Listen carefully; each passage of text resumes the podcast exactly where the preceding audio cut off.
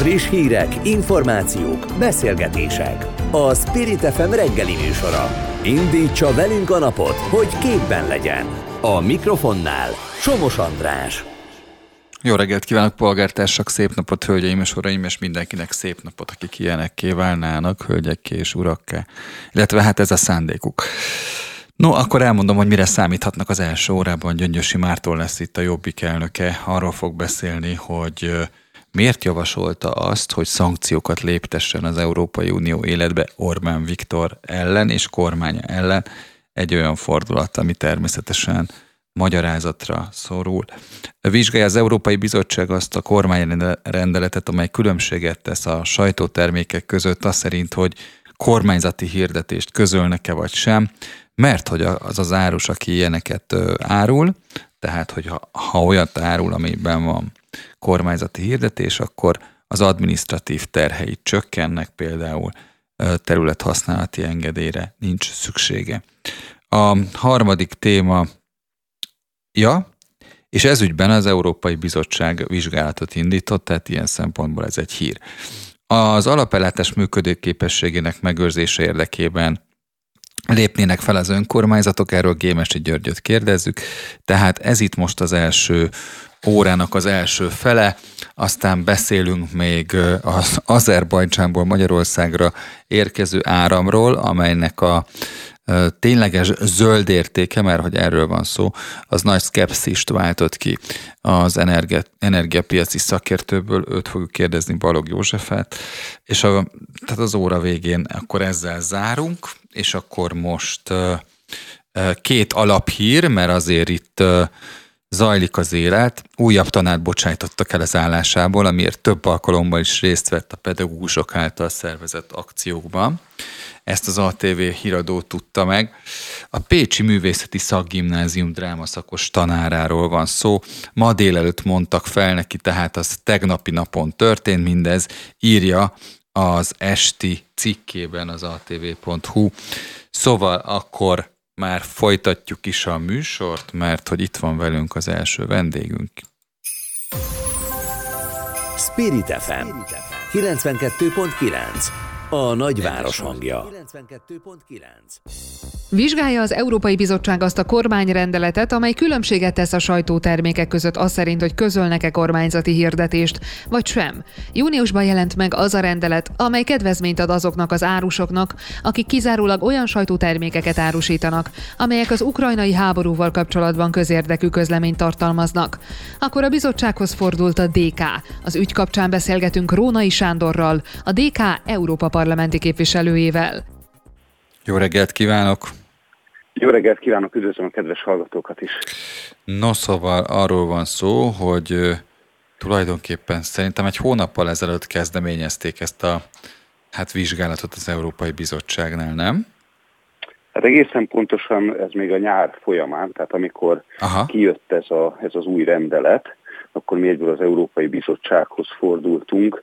Ugye gyakorlatilag az volt a megállapításunk, és gyakorlatilag ez is történik, hogy Orbán Viktor és a Fidesz gyakorlatilag a megmaradt szabad sajtó ellen egy ilyen újabb támadást indít azzal, hogy a kormányzati propagandát tartalmazó újságokat helyzetbe hozza, gyakorlatilag nekik nem engedélyköteles, és így aztán könnyebben árusíthatják, oszthatják a kormánypropagandát szemben azokkal az újságokkal, amelyek valóban független objektív hírforrások.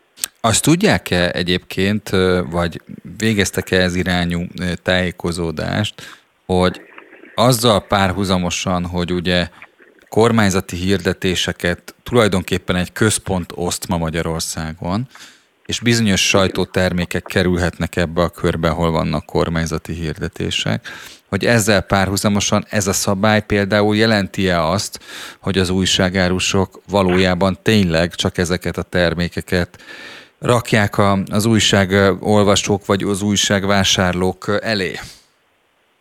Ugye gyakorlatilag ezek, a, ezek a, az újságok, amit ön is említ, hogy egy, egy központi rendszerben osszák szét, ezek gyakorlatilag a kormányzati hirdetésekből élnek, vagy legalábbis jó részt kormányzati hirdetésekben élnek, tehát gyakorlatilag száz százalékában megjelenik a propaganda, hiszen ezeken a hasábukon osztják nem csak a tévé és rádió adókon, hanem az újságok felületein, és osztják azokat a kormányzati kommunikációs paneleket, azokat a kormányzati üzeneteket, amelyekkel megpróbálják megtéveszteni, félrevezetni a, a, a magyar közvéleményt. Hozzáteszem, hogy ez éppen akkor, amikor ugye nyáról beszélünk. Tehát miközben állítólag azért küzd az Orbán kormány, hogy megkapja az uniós támogatásokat, a közben éppen az egyik legnagyobb konfliktust kiváltó sajtószabadságot tipró intézkedései ellen nem tesz semmit, tehát miközben egyik oldalról Európai Unió éppen azt kéri Orbántól, hogy módosítson a politikáján, módosítson azon a, azon a sajtószabadság ellen dolgozó politikáján, ami miatt egyébként többek között nem evidens, hogy megkapja Magyarország, a magyar kormány az uniós forrásokat, a közben egy újabb sajtószabadság ellen indítást, a sajtószabadság ellen indít egyfajta, egyfajta mozgalmat a magyar kormány. Sajnos emiatt tartunk most ott, hogy, hogy továbbra sem érkeznek a pénzek, az uniós pénzek Magyarországra. Ugye ez azzal együtt veszélyes, hogy ugye rendeleti kormányzással bármit lehet, de egyébként az országgyűlés előtt is bármit lehetne, tehát kétharmaddal még ezt is simán módosíthatná a, a többség. Csak, csak ugye mondjuk azt, hogy ezek a kormányrendeletek nehezebben hozzáférhetők, és mondjuk a képviselők elől is mondjuk közlemények útján vannak elrejtve, vagyis közlönyök útján, bocsánat, miket beszélek, tehát korán van. Szóval, hogy ez így veszélyes a rendkívüli jogalkotással együtt, de mellesleg azt, azt láttam a, az Európai Parlamentben, hogy Cseh Katalin felszólalt, hogy a, az egyik televízió ugye tudósította arról vezető hírben, hogy Orbán Viktor lecserélt, lecserélte a profilképét a Facebookon, és hogy sokak szemében egy ilyen erős, erős politikus vagy erős politikai vezető az, aki, akinek a képe sugárzik erről az oldalról, és többen lájkolták ezt, vagy nem tudom, számszerűsítette a hír, hogy mennyien lájkolták, és hogy Cseh Katalin azt mondta, hogy ezeket a lopakodó szabályok, lopakodó gesztusokat, ezeket kéne az Európai Uniónak kiszűrni. Lát-e arra vonatkozó szándékot, egy picit hosszan kérdezek, de elnézést. Látta arra szándékot, hogy hogy az Európai Unió ezeket is vizsgálja, miközben egyébként nyilván ez a bejelentés ez arról szól, hogy az administratív korlátozásokat ezek szerint igen. Nézze, tehát a, a demokratikus koalíció képviselői mi négyen azért tettünk bejelentést az Európai Bizottságnak, és annak nyomán indult az Európai Bizottság vizsgálat, hogy történt egy konkrét kormányzati intézkedés. Hoztak egy, egy rendeletet, amivel, amivel gyakorlatilag helyzetbe hozzák, újra helyzetbe hozzák az amúgy is sokkal kedvezőbb helyzetben és, és anyagi értelemben sokkal erőteljesebb és, és kényelmesebb helyzetben lévő sajtótermékeket, gyakorlatilag a saját propaganda termékeket. Ennek nyomán indult el ez a, ez a nyomozás az Európai Bizottságtól. Én, én, nekem az őszintén szóval nem számít, hogy, hogy Orbán Viktornak éppen milyen profilképe van, ha csak nem éppen valami nagy Magyarországos sállal púzol, amivel miközben éppen háború dúl a szomszédban, újabb konfliktusokat generál, nem csak, a, nem csak a szomszédos országokban, hanem gyakorlatilag egész Európában és világszerte felháborodást keltett ezzel a magyar miniszterelnök. Engem az érdekel, hogy miközben azért kéne dolgoznia, és azért kéne megszakadnia a magyar kormánynak, hogy végre jöjjenek uniós források Magyarországra, aközben a magyar kormány ismét éppen az ellen dolgozik, hogy ezek a pénzek megérkezzenek, hiszen az Európai Uniónak vannak kifejezett kérései e, a magyar kormánytól, amelyeket nemhogy nem tud, hanem mintha nem is akarna teljesíteni e, Orbán Viktor és kormánya, miközben egyébként Magyarországon óriási válság van, magasabb az átlagbér már Romániában, mint Magyarországon, miközben Magyarországon kétszer akkor az élelmiszerinfláció, mint éppen az említett Romániában, soha nem látott megélhetési válságba hajszolta Orbán Viktor Magyarországot, és ők mégsem azzal vannak elfoglalva, hogy ezek az uniós források megérkezzenek, és tudják segíteni a bajba jutottakat, hanem tovább folytatják az ő, az ő politikájukat, ami, ami köszönő viszonyban sincsen az Európai Unió értékeivel, és, és azzal a Magyarországgal, ami egyébként csatlakozott az Európai Unióhoz. Sándor, ön mikor volt utoljára a közmédiában? 2019-ben, mióta EP képviselő vagyok, én sosem voltam, sosem kaptam meghívást a, a, a közmédiában. Mert most ugye arról van szó, hogy a közmédia közé teszi, hogy hány ezer esetben történik meg az, hogy, a, hogy az ellenzéki képviselők kapnak meghívást a különböző műsorokba, és nem mennek el. Ö, ez valószínűleg összefüggésben lehet azzal, bár ezt ellenzéki politikusok mondják, hogy az uniónak fel kell mutatni azt a kvótát, ami bizonyítja, hogy de van, egy, van itt egy kiegyensúlyozott köztájékoztatás. Hogy látja ezt a kérdést? Szerintem, szerintem egy, egy EP képviselőt, és nem azért, mert mindenáron szeretnék szerepelni a tévében, vagy, vagy kifejezetten szeretem, hogyha, hogyha mutogatnak bármilyen adásban. Azt hiszem, hogy egy EP képviselőt úgy érdemesebb lenne meghívni legalább a munkája során egyszer a közmédiába. Úgy látom, hogy a fideszes képviselőknek erre tengernyi lehetősége nyílik nyilvánvalóan elküldenek majd, majd ilyen statisztikákat, ami vagy igaz, vagy nem. Például a választási kampányban, ami érdemben befolyásolta volna, vagy befolyásolhatta volna a választók döntését áprilisban. Most a választásokat megelőzően engem egészen biztosan, hogy nem keresett a közmédia egyik terméke sem valószínűleg éppen azért, mert, mert a propaganda gépezet és maga a propaganda szabály szerint ez, ez nem lehetett megoldható. Csak kizárólag Fideszes és, és kormánypárti, tehát KPMP-s képviselők mehettek be, illetve azok a beszélő fejek, akik a, a kormánypropagandát fújják. Teljesen nyilvánvaló, hogy ez az Európai Bizottsági Vizsgálat is mutatja, Orbánék kizárólag az ő propaganda termékeiket, harsogó eh, újságokat, tévéket, eh, rádiókat próbálnak meg helyzetbe hozni. Sajnos ebből azokból adódóan, vagy ebből azokból is adódóan nem érkeznek az uniós támogatások Magyarországra, egész egyszerűen azért, mert Orbán képtelen változtatni.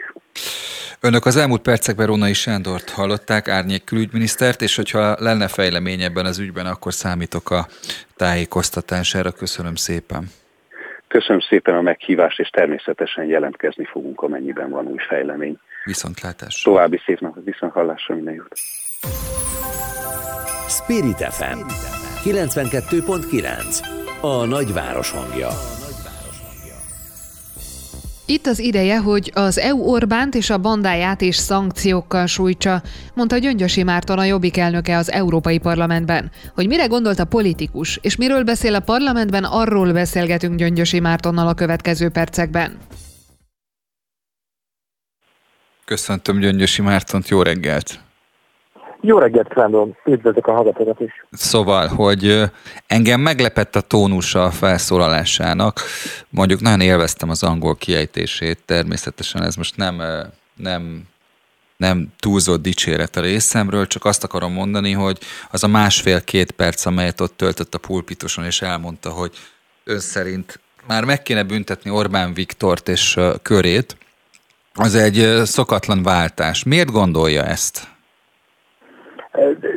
De ugye itt hosszú-hosszú hónapok óta, de már igazából évek óta arról beszélgetünk az Európai Unióban és otthon is, hogy hogyan lehetne a magyar kormányt rákényszeríteni arra, hogy az európai értékrendet, az európai e, e, értékeket és a jogállamiságot tartsa tiszteletben. És próbálunk valamiféle megoldást találni arra, hogy feloldjuk azt a dilemmát, hogy Járnak Magyarországnak a források, ugye az Európai Uniós tagság miatt és vonatkozásában, de ugyanakkor az Európai Unió meg joggal várja el azt, hogy Magyarországon ezek a pénzek ne tűnjenek el. E, és nem akarja odaadni olyan kormányoknak, akik e, egy rendszer szintű korrupciót üzemeltetnek, és eltüntetik az Európai Uniós adófizető polgároknak a pénzét. Tehát itt egy ilyen feloldhatatlannak látszó e, dilemma van, a pénz az jár, de a pénzt azt ellopják azok, akik azt lehívhatják.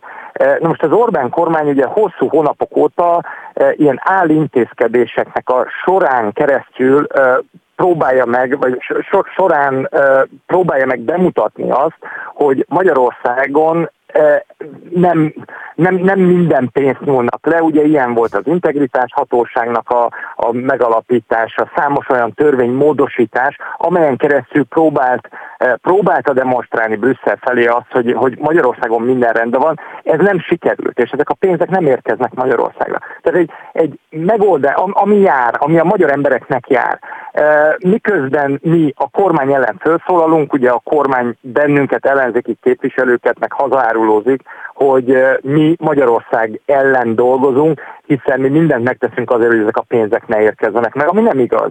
Nekem magyar állampolgárként fáj az, hogy az Európai Uniós források nem jutnak el Magyarországra, és a magyar családokhoz, a magyar vállalkozókhoz, a magyar önkormányzatokhoz. Tehát ezt a dilemmát föl kell oldani. Ennek két módja van, vagy közvetlenül az önkormányzatokhoz, családokhoz, vállalkozásokhoz juttatja el az Európai Unió ezeket a forrásokat, ami hát azért problémás, mert, mert az Európai Uniós intézmények már emígy is nagyon-nagyon bürokratikusan működnek.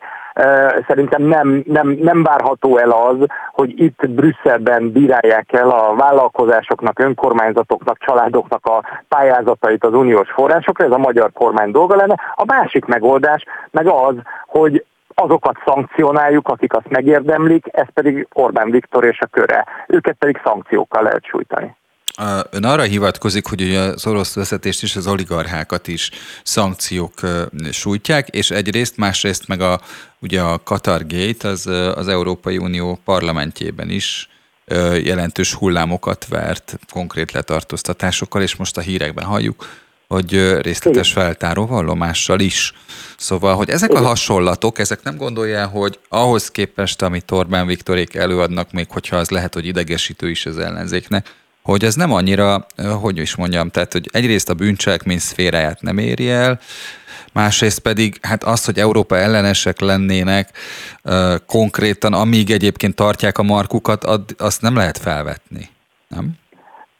Hát nézze, valóban igaza van ugye az egész felvetésemet, ugye ez a két esemény ihlette. Igen. Az európai, ez ugye akkor hangzott el Strasbourgban, amelyik héten megvitattuk már a, ugye a kilencedik szankciós csomag volt terítéken, amivel ugye Oroszországot, Putyint és oligarcháit igyekszik ugye az Európai Unió elszigetelni, és a pénzügyi erőforrásaitól megfosztani. Kivéve Magyarországot. A, a, a háború kivéve Magyarországot, illetve ugye ezen a hét, azon a héten robbant ugye a Katargét, vagy az előtte, előtte levő héten, és, és nyomta rá ugye a bélyegét az egész Strasburgi hétre, ugye a, a, az Európai Parlamentben fellelt korrupció, amin ugye Orbán Viktor lelkesen örvendezett, hogy lám-lám kibeszél, egy óriási különbség azért mégiscsak van, hogy itt a, a korrupcióval meggyanúsított képviselők és az asszisztensei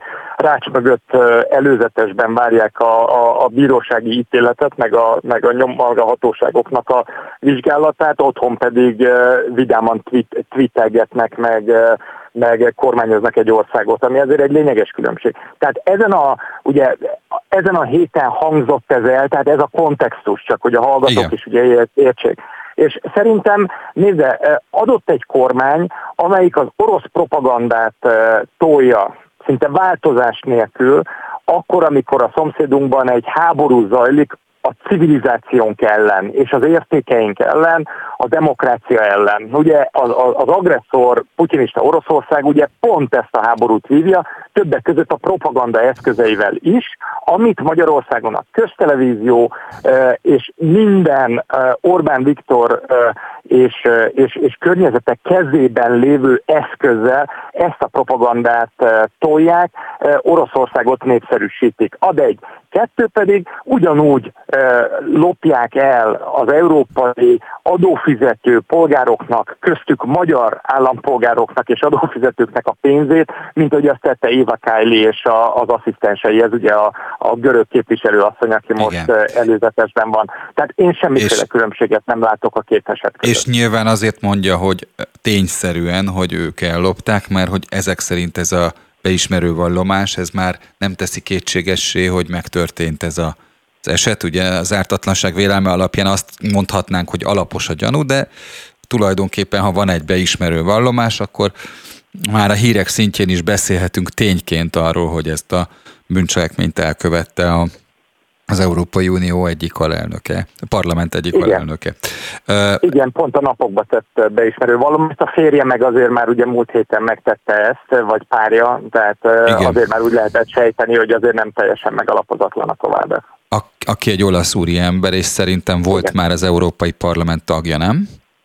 Talán igen, igen. nekem is úgy rémlik, hogy mintha már lett volna. Uh, szó, szóval az az én kérdésem, hogy nem tart-e attól képviselő úr, hogy, hogy pont azokat a, az, azokat a véleményeket erősíti azzal, amit mond, amelyek arról szólnak, hogy az ellenzéki képviselők hát egyik kényen árulják a hazát, és hogy, hogy mindent megtesznek annak érdekében, hogy Magyarországot komoly hátrány érje. Nézd, szerintem éppen, éppen, hogy nem. Tehát én azt mondom, hogy nem Magyarországot sújtsák minden nemű szankciókkal, hanem azokat, akik, akikkel bajuk van. Na most történetesen Brüsszelnek pont azokkal van bajuk, akiknek, nek, akivel nekem is bajom van, és akik szerintem a magyar nemzeti érdekek ellen cselekednek. De hogy, de hogy kell ezt elképzelni, képviselő, hogy, hogy, hogy, hogy a miniszterelnök például európai tanácsülésre nem menjen el, vagy hogy? Tehát, hogy nem, ne tehesse be a lábát az Unió ö, fó, fórumaira? Vagy hogy? Hát akár, tehát, tehát itt, itt, itt ugye nagyon tág, tág hát nézze, Oroszországgal szemben is ugye a 9. szankciós csomagot fogja elfogadni az, a, az Európai Unió. Ezek tel is tele vannak ugye olyan javaslatokkal, amelyek hát nem mindegyikét, de azért némelyikét egész biztos meg lehetne fogadni.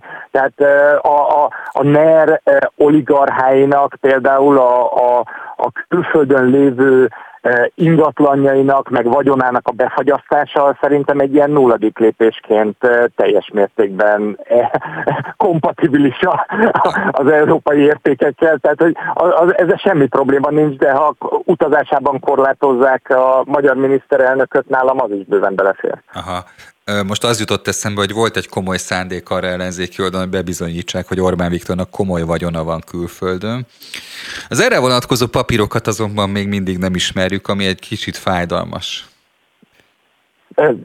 Nézze, kétségtelen, ugye ez egy nagyon nehéz, tehát egy rezsimmel szembeni küzdelem az ugye olyan értelemben nehéz, hogy az adatok nem hozzáférhetők, a, a a hatóságok azok ugye nem, a, nem, nem az állampolgároknak az érdekébe vannak, hanem a, hanem a hatalom szolgálatában. Tehát ilyen értelemben a, a, hát a, a, a sajtónak az állapotáról meg, meg, meg gondolom, itt nem kell értekeznem, tehát, és a sajtó ugye egy demokráciában azért azért van, hogy ellenőrizze a, a, a hatalmat és tárja fel a tényeket, meg a, a hírekkel szolgáljon. Ez Magyarországon ugye csak nagyon korlátozott médiumra, vagy számú médiumra igaz.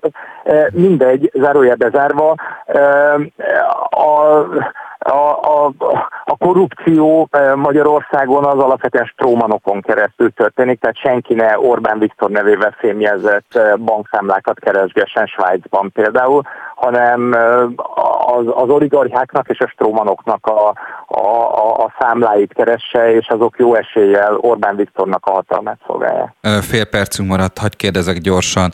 Ausztria és Hollandia ellenezte az ársapkát, ugye ez utóbbi döntés kapcsán, amit ön is érintett már. Végül a tartózkodás mellett döntött ez a két ország, Magyarország viszont ellene szavazott az intézkedésnek. Mit szól ez?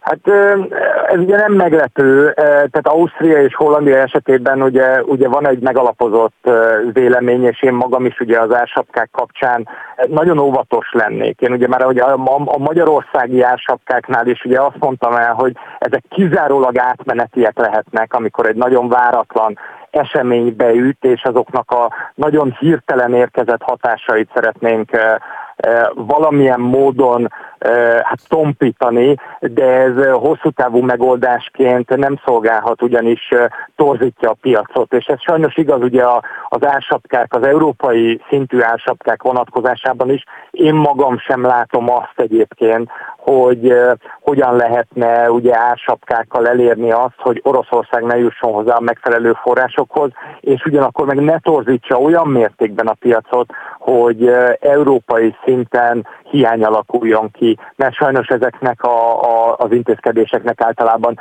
mindig ez a hatása. Tehát én sem voltam száz százalékig meggyőződve arról, hogy az ársapkák rendszere az, az, az működőképes lesz Európai Uniós szinten, de az a baj, hogy Orbán Viktorék esetében és a kormány esetében ugye nem egy szakmai érvelésről van szó, hanem általában rendre betartásról, tehát a konstruktivitásnak semmiféle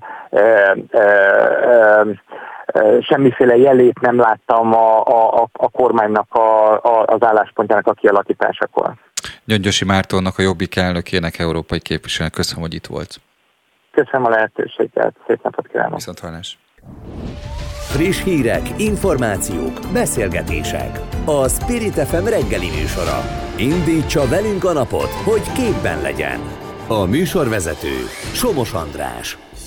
Drasztikusan megemelkedő rezsiköltségek miatt kér segítséget a Magyar Orvosi Kamara a települések polgármestereitől. Levélben kérik az önkormányzatokat, hogy a heteken belül lassan fizetésképtelenné váló alapellátást szolgáltató vállalkozásokon segítsenek. Helyi iparűzési adó alóli mentességgel, vagy a megnövekedett rezsiköltségek átvállalásával. A témában vendégünk Gémesi György, a Magyar Önkormányzatok Szövetségének elnöke. Jó reggelt kívánok! Jó reggelt kívánok, köszöntöm a rádió hallgatókat. Polgármester úr, egy kérdésem lenne, hogy tulajdonképpen az orvosi kamara, most akkor még nem a témáról beszélünk, hanem úgy általában az egészségügyi új szabályoknak, tervezetnek a fogadtatásáról. Az orvosi kamara azt lengette be, hogy komoly válaszlépéseket helyez kilátásba azért, hogy ugye akik magánpraxisban tevékenykednek, orvosok, fogorvosok, hogy ők 20 órát kell, hogy dolgozzanak majd az állami intézményekben is. Az a kérdés, hogy a, témánk kapcsán, és ennek fényében is, az önkormányzati szövetség és az orvosi kamara között létezik-e valami fajta együtt dolgozás, mert a témából ez látszik, de nem biztos, hogy így van?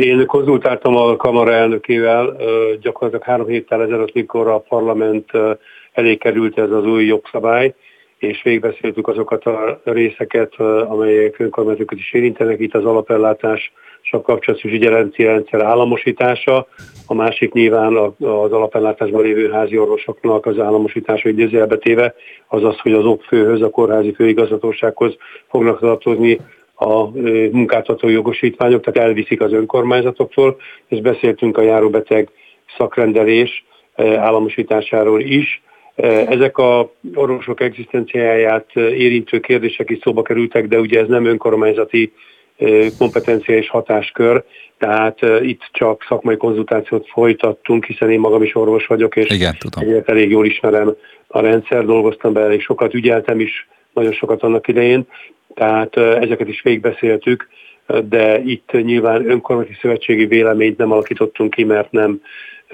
önkormányzati kompetencia. Ami Számunkra izgalmasan az ügyelet, hogy este tízig ügyelni kell a házi orvosoknak. Ez nyilván akceptálható. A probléma itt az, hogy a 70-75 éves orvosi kör, gard, kör, akik ugye vidéken még húzzák az igát, ők azért nem biztos, hogy ügyeletbe bevethetőek, nem azért, mert nem tudják a szakmát, hanem azért, mert fizikailag ezek már azért nem kis kihívások a számukra, és ez azt a veszélyt is magába hordozza, hogy a, ami a szándék volt, hogy a házi orvosokkal kapcsolatos létszámhiányt megpróbálják kompenzálni, az visszájára fog elsülni, ugyanazzal a második államosított kérdéssel is, ami a körzetek összevonását jelenti, hiszen van 800 fős házi orvosi körzet is, amit mondjuk ellát egy 75 70 éves orvos azt meg tudja csinálni, de hozzávágnak még 1200 beteget, azt nem biztos, hogy meg tudja fizikailag már csinálni. Tehát az a szándék, hogy a körzetek összevonásával, a alapellátás ügyelete államosításával kiváltsák az orvos hiányt, ez nem biztos, hogy sikerülni fog. Ez az egyik agály, a másik szakmai agály az, hogy a mentőszolgálat mennyire van felkészülve arra, hogy ellássa az ügyeletet. A kimutatások szerint este 10 és hajnali vagy reggel 8 között gyakorlatilag csak sürgősségi ellátás van, így valóban lehet, hogy ez így praktikusabb, hiszen párhuzamos ügyeletről van szó, de nem ugyanolyan szakmai tartalmú ügyeletről.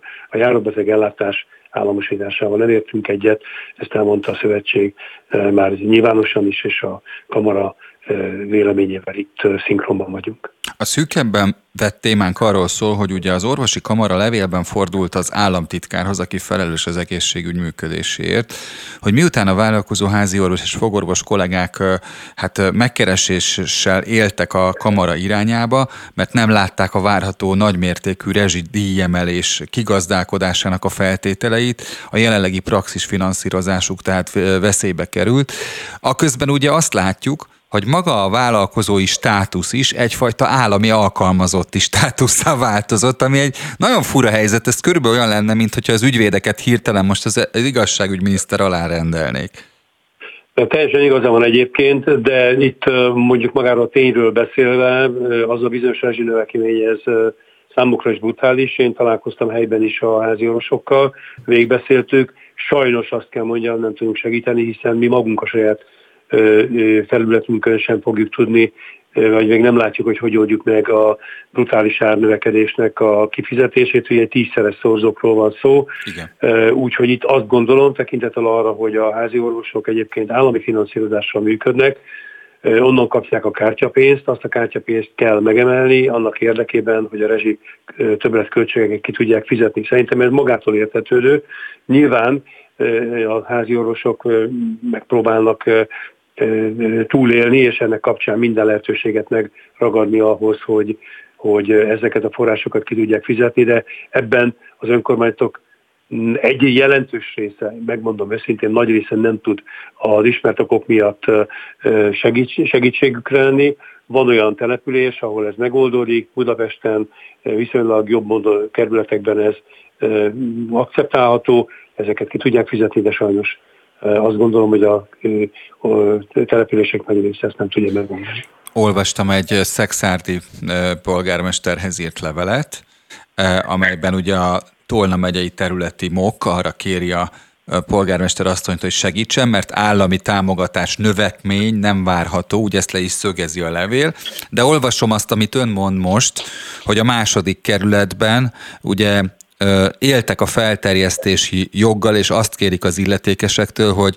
kedvezményes ára juthassanak a házi orvosok energiához, hogy ne lehetlen, lehetetlenül jön el ez a rendszer. Szóval, hogy hogy... Ez a megoldás, ez a megoldás. Igen. Kérlek szépen a kórházba kifizetik? Hát itt a betegellátásról van szó, nem a házi orvosról. Egyértelmű. A házi orvos finanszírozását az állam végzi. A betegellátásnál, ha a az állam kifizeti a kórházakat, kifizeti a saját egészségügyi intézményekben, és ráadásul a törvény egy teljes államosítást tervez erre az esztendőre, akkor ez nem lenne kérdés. Uh-huh. Tehát én egész egyszerűen számomra ez nem, nem, nem érthető, illetve hát érthető nyilván, hogy mindenki nehéz helyzetben van, és próbálja a költségeket áthárítani. Én azt gondolom, hogy a házi orvosok tekintetében ez nem kérdés. Az, hogy az iparüzési adót gyakorlatilag a települések elengedték a házi orvosoknak, ez azt jelenti, hogy a települések akceptálják az ő problémájukat, és ez egy települési bevétel kiesés, de természetesen tudomásul vagyok. Az, hogy a rendelőintézeteket ingyen és bérmentve adjuk rendelkezésükre, ez is természetes, tehát nem bérleti díjat szedünk. De a működéssel kapcsolatos költségek, amik egyébként nem csak ezek, hát ott vannak más költségek is, abban benne van nyilván a rezsi, benne van az energia, azt az államnak ki kell fizetni. Záró kérdésem következik. Ő mindig elmondja, hogy, a, hogy Schmidt Jenőékkel milyen komoly érdekazonosság van.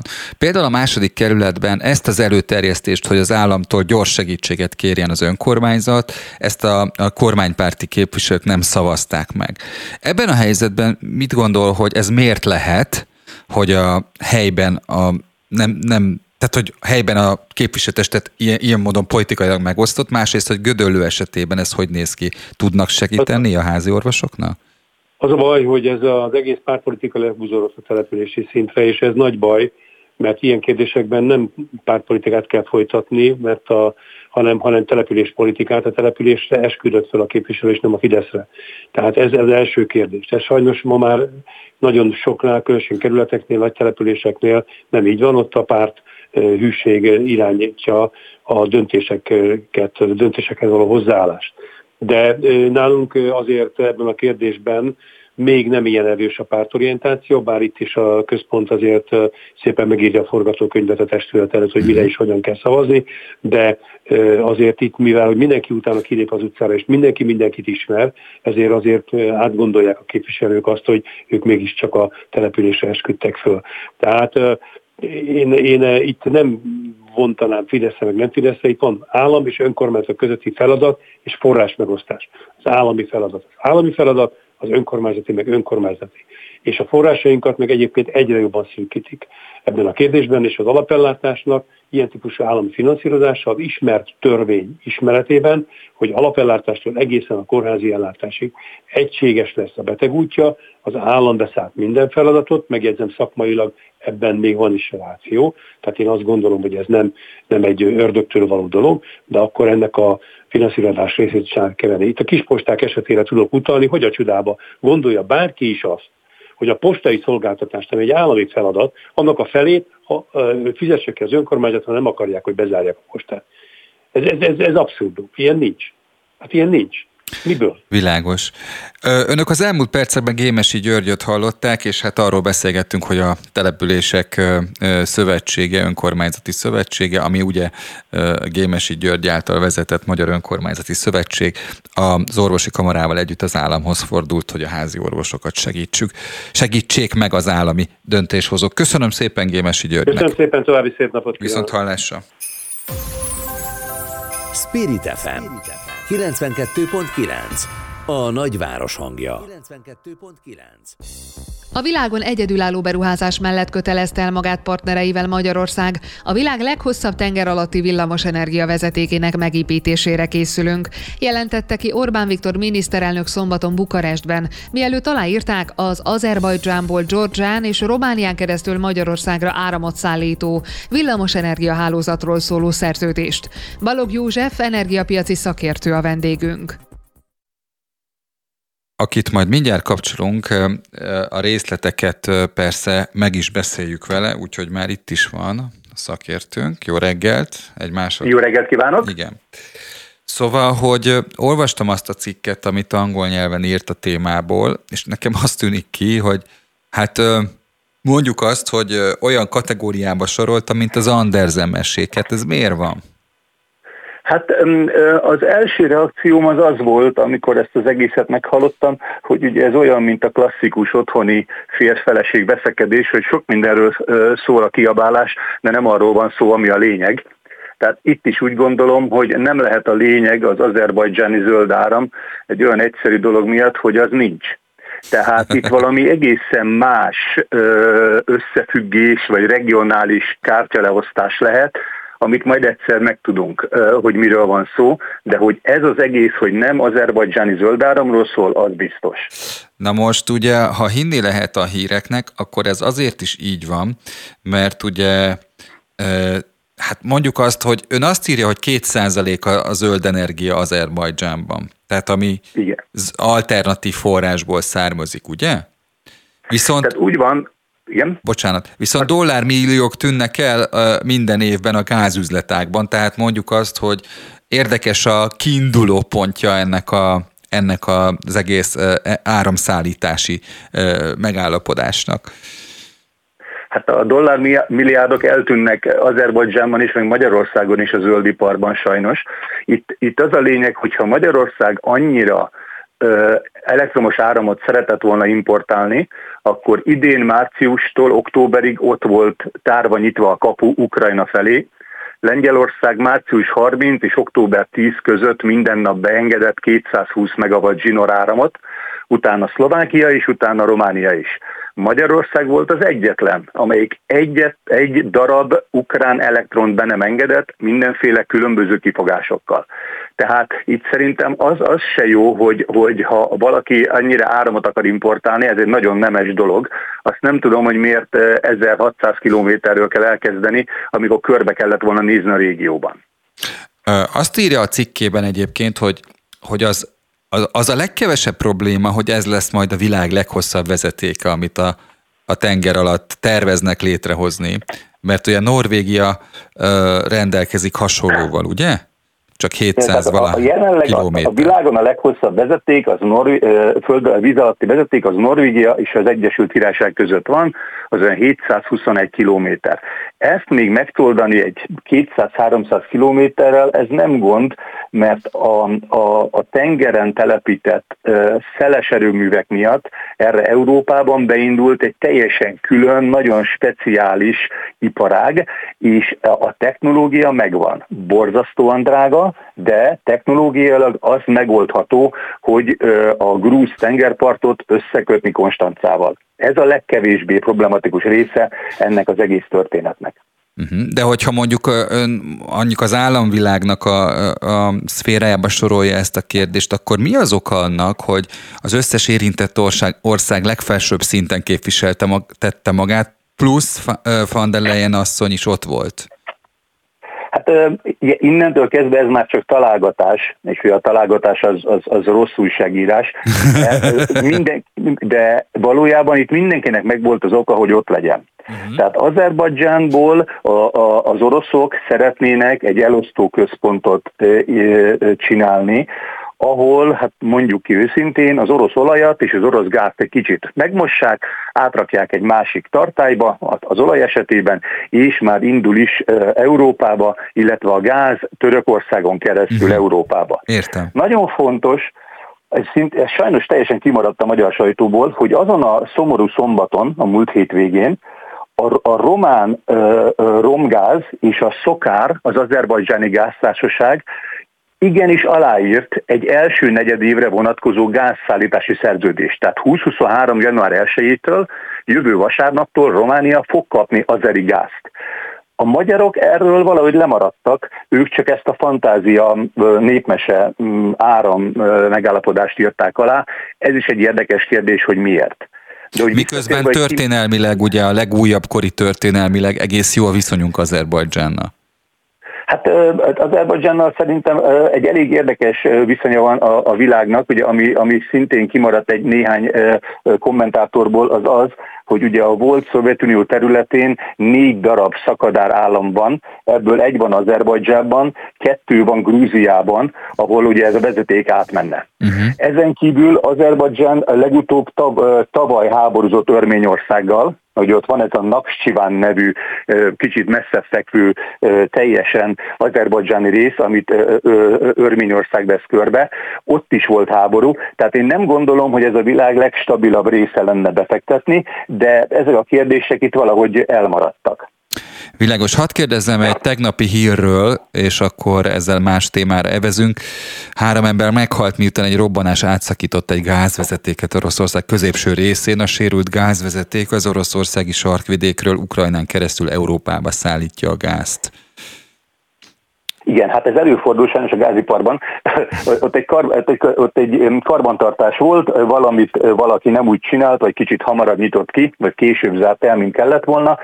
Ezt én nem állítanám be szabotásnak, sem háborús cselekménynek, nem úgy, mint azt a robbanást, ami szintén tegnap történt Harkivban, Aha. és ugye attól félek, hogy a magyar sajtóban ez össze fog a kettő keveredni, pedig a kettő között van 1200 kilométer, tehát az egyik, ha Budapest, akkor a másik az Isztambul, tehát a mhm. kettőt nem szabad összekeverni. De visszatérve arra, amit ön mondott, valóban sajnos itt a testvériség vezeték megsérült, annak egy, egy része, ez előfordul, meg fogják oldani a szállítás másik vezetéken, ha meg akarják oldani. A Urángoly Pomári Ungvár gázvezeték szakaszon van, ami, ahol megszűnt a, a gáz áramlása. Egyébként a 80-as években épült vezeték ről van szó, és az orosz gáz hőszállítási útvonal Európában Magyarországi leágazással is rendelkezik. De, Ez így van. Tehát, de 21 tehát, óta hosszú távú szerződésekhez nem használjuk, ezt meg is jegyzik a, a cikkek. Igen, ott is volt egy félreértés, azt később kellett korrigálni. Tehát az, uh, eredetileg ugye arról volt szó, hogy ezt a vezetéket Magyarország már nem használja, ez a mondat ebben a formában nem igaz, uh-huh. mert ugye a, az ENCO, az Európai Gáztársaságok Központja kiadja minden napra, minden órára, hogy milyen nominálás érkezik minden európai határpontra, és azon a határponton jelenleg is van szállítás.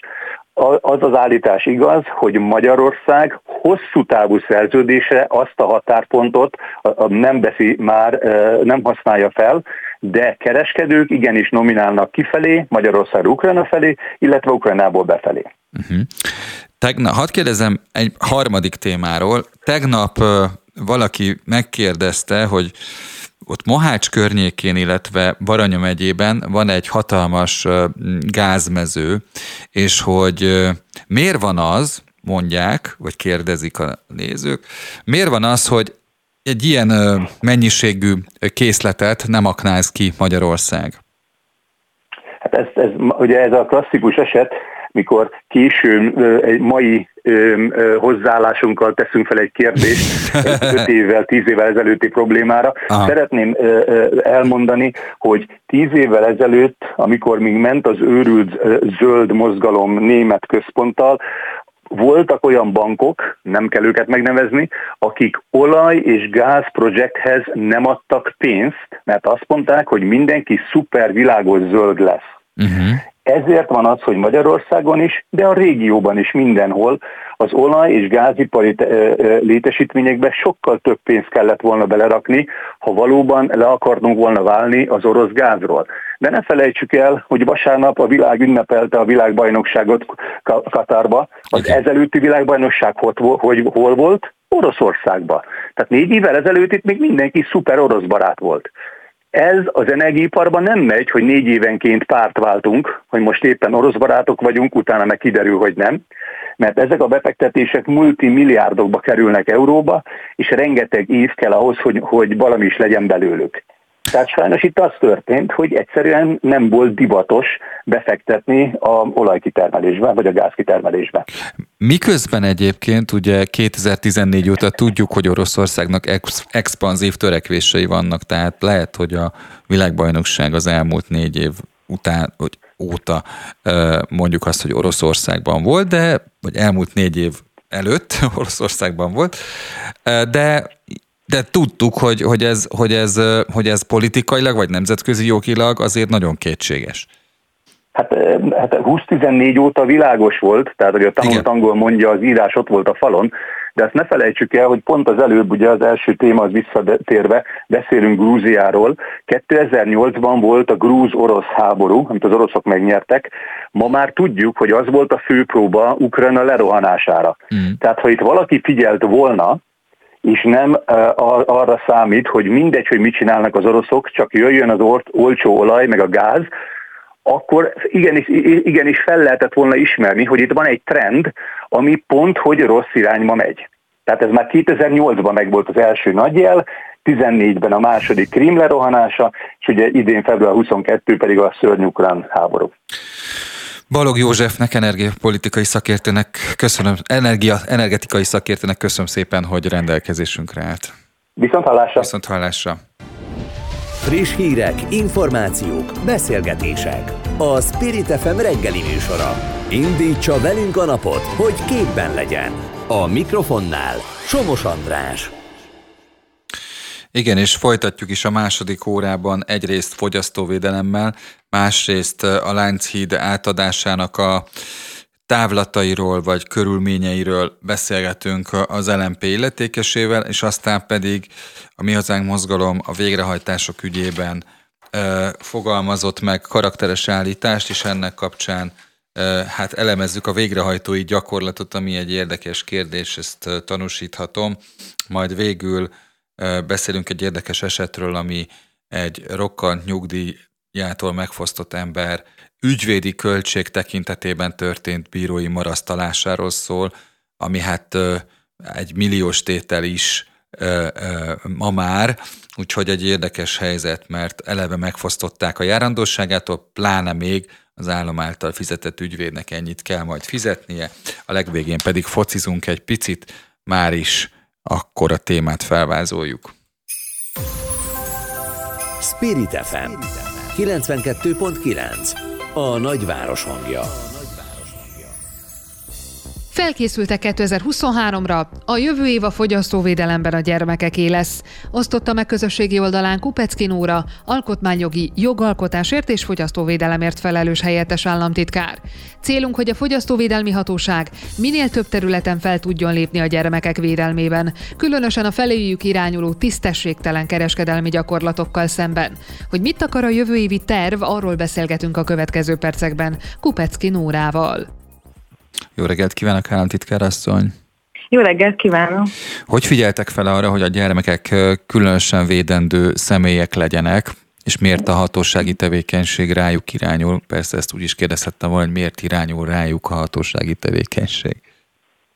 A fogyasztóvédelmi terület szakmai irányítás ugye 2022 májusában került az igazságügyi minisztériumhoz, és mint ahogy az mindannyiunk számára ismert, a kormányzat számára az elmúlt években is kiemelt prioritásként jelent meg a gyermekvédelem, és az új kormányzati politikánk, az új fogyasztóvédelmi politikánk egyik fő alappillére gyermekvédelem, és ezért különösen fontos, hogy a fogyasztóvédelmi ellenőrzésekben is megjelenjen a Fogyasztóvédelmi Hatóság éves ellenőrzési tervét ugye minden évben a fogyasztóvédelemért felelős miniszter fogadja el, és ez tulajdonképpen a Fogyasztóvédelmi Hatóság ellenőrzési prioritásait jelenti. És úgy gondoljuk, hogy a gyermekek védelmével nem lehet eleget foglalkozni, hiszen nélkülük nincsen jövőnk sem, ezért a 2023-as év központi eleme a gyermekvédelem lesz. Ezt én értem. Csak ugye a tipikus fogyasztási szituáció az az, hogy van a szülő, ő megvásárolja a, a javakat, ugye a termékeket, és hát nyilván a gyermek fogyasztása rajta keresztül értelmezhető vagy értelmezendő. Természetesen, hiszen ugye a fogyasztóvédelemben nagyon fontos, hogy két típusú ellenőrzésünk van. Egyrésztől van piacfelügyeleti ellenőrzés, másrésztől szolgáltatás ellenőrzés. A piacfelügyeleti ellenőrzés azt jelenti, hogy kiszűrjük a veszélyes termékeket a polcokról. Tehát alapvetően a gyermekvédelem e tekintetben abban nyilvánul meg, hogy a gyermekek ne vegyenek a szájukba olyan gyerekjátékot, amik rájuk káros, vagy ne használjanak olyan farsangi állatokat, ami mondjuk gyúlékonysági égési sérülés veszélyes. A piacfelügyelet ilyen tekintetben tud ellenőrzéseket végezni, és borzasztó fontos tevékenységet látnak el annak érdekében, hogy ne csak Magyarországra, hanem egyébként a vámhatárokon se érkezzenek be olyan áruk, amik veszélyes lehetnek a gyermekek számára. Tehát ez az egyik de ilyen tekintetben nagyon fontos piacfelügyeleti ellenőrzés, például a kalandparkok, akvaparkok, vidámparkok, nyári gyermektáborok eszközeinek az ellenőrzése, hiszen ugye a gyermekek használják ezeket az eszközöket, akár az ugláróvárak, akár az akvaparkokat, és ott is nagyon fontos ellenőrzéseket végeznek a piacfelügyeleti kollégák, annak érdekében, hogy ezek az eszközök ne legyenek veszélyesek, és olyan szabványoknak feleljenek meg, amelyek az unió szempontjából az uniós szabályoknak is megfelelnek. Tehát e tekintetben tekintetben nem vitatkozhatunk azon, hogy mindenképpen gyermekvédelmi ellenőrzéseket folytatunk. A másik ellenőrzési láncunk az pedig a szolgáltatás ellenőrzés, ami szintén például ugye a gyermektáborok szolgáltatásának ellenőrzése, amely egy új ellenőrzésünk a jövő évben, hiszen eddig gyermektáborokat csak piacfelügyeleti szempontból ellenőriztünk, most már jövő évben szolgáltatás ellenőrzésként is, hiszen számos panasz érkezett a tekintetben, hogyha valaki elviszi a gyerekét gyermektáborba, akkor nem, a, szolgáltat, vagy nem azt szolgáltatják, amit egyébként hirdettek, és nagyon sok pénzt elkérnek ezért. Ezért nagyon fontos, hogy azt ellenőrizze a fogyasztóvédelmi hatóság, hogyha valaki rábízza a gyermekét gyermektáboroztatás során egy szolgáltatóra, aki megszervezi számára a gyermektábort, akkor a megbeszélteknek és a szerződésnek megfelelően szolgáltasson a gyermektábort üzemeltető, és ez szintén nagyon fontos kiemelt prioritásunk lesz a jövő évben. Illetve a másik, ami újdonság a jövő évi ellenőrzési tervünkbe, például a nyelvédelmi ellenőrzésünk, ami pedig abban nyilvánul meg, hogy a nyelvédelmi törvény, ez egy 2001-es 96. évi törvény, mert nem új törvényünk, ott kiemelt feladatunk, hogy a reklámok tekintetében ne csak angol angol nyelven jelenítsék meg a reklámot vagy szlogeneket, hanem magyar nyelven is. Erre már nagyon régóta van a Fogyasztóvédelmi Hatóságnak hatásköre. Ezt újonnan ellenőrizni fogjuk, mert az az előző évben nem volt ellenőrzési tervben. Ezt különösen fontosnak tartjuk, hiszen a magyar nyelv védelme a mai élő nemzetékek közös felelőssége. Ahogy beszélt a táboroknak a szolgáltatási oldaláról, vagy a minőségbiztosításról, uh-huh. akkor így értettem meg azt a videóban elhangzott mondatot, hogy a sítáborokat is ellenőrizni fogják. Így van. Igen. Ez akkor ez már most megindul ebben a téli szezonban. 2023-ban, így van. Aha, tehát akkor ez jövőre. Így van, tehát minden évben a jövő évi ellenőrzési tervet fogadjuk el. Aha. Tehát 2022 év végén, tehát most a 2023-as ellenőrzési tervet fogadjuk el, ami fönt van az www.fogyasztóvédelem.kormány.hu oldalon, ott meg lehet tekinteni. Természetesen ez egy ellenőrzési terv, ezen túlmenően, de megtalálhatunk számos ellenőrzést, ami minden évben szokott lenni, például általános fogyasztóvédelmi ellenőrzések, átfeltüntetésre, fogyasztók tájékoztatására vonatkozó ö, szezonális ellenőrzéseink is vannak, húsvétkor, karácsonykor, ugye most karácsonykor különösen nagy erőkkel ellenőriznek a kollégák, kollégák annak érdekében, hogy mindenki számára békésen és fogyasztóvédelmi jogvitáktól mentesen telhessenek az ünnepek. Hadd kérdezzek egy olyat, hogy ugye tavasszal és nyáron megsokasodnak a külső helyszínes programok, és nyilván az helyszíni ellenőrzéseket is igényel, hogy egy ilyen eseményen, ünnepségen a megfelelő játékok álljanak a gyermekek rendelkezésére, hogy itt mit tudnak tenni, helyszíni hatósági ellenérzésre lehet-e számítani ezeknél a búcsúknál, külső programoknál?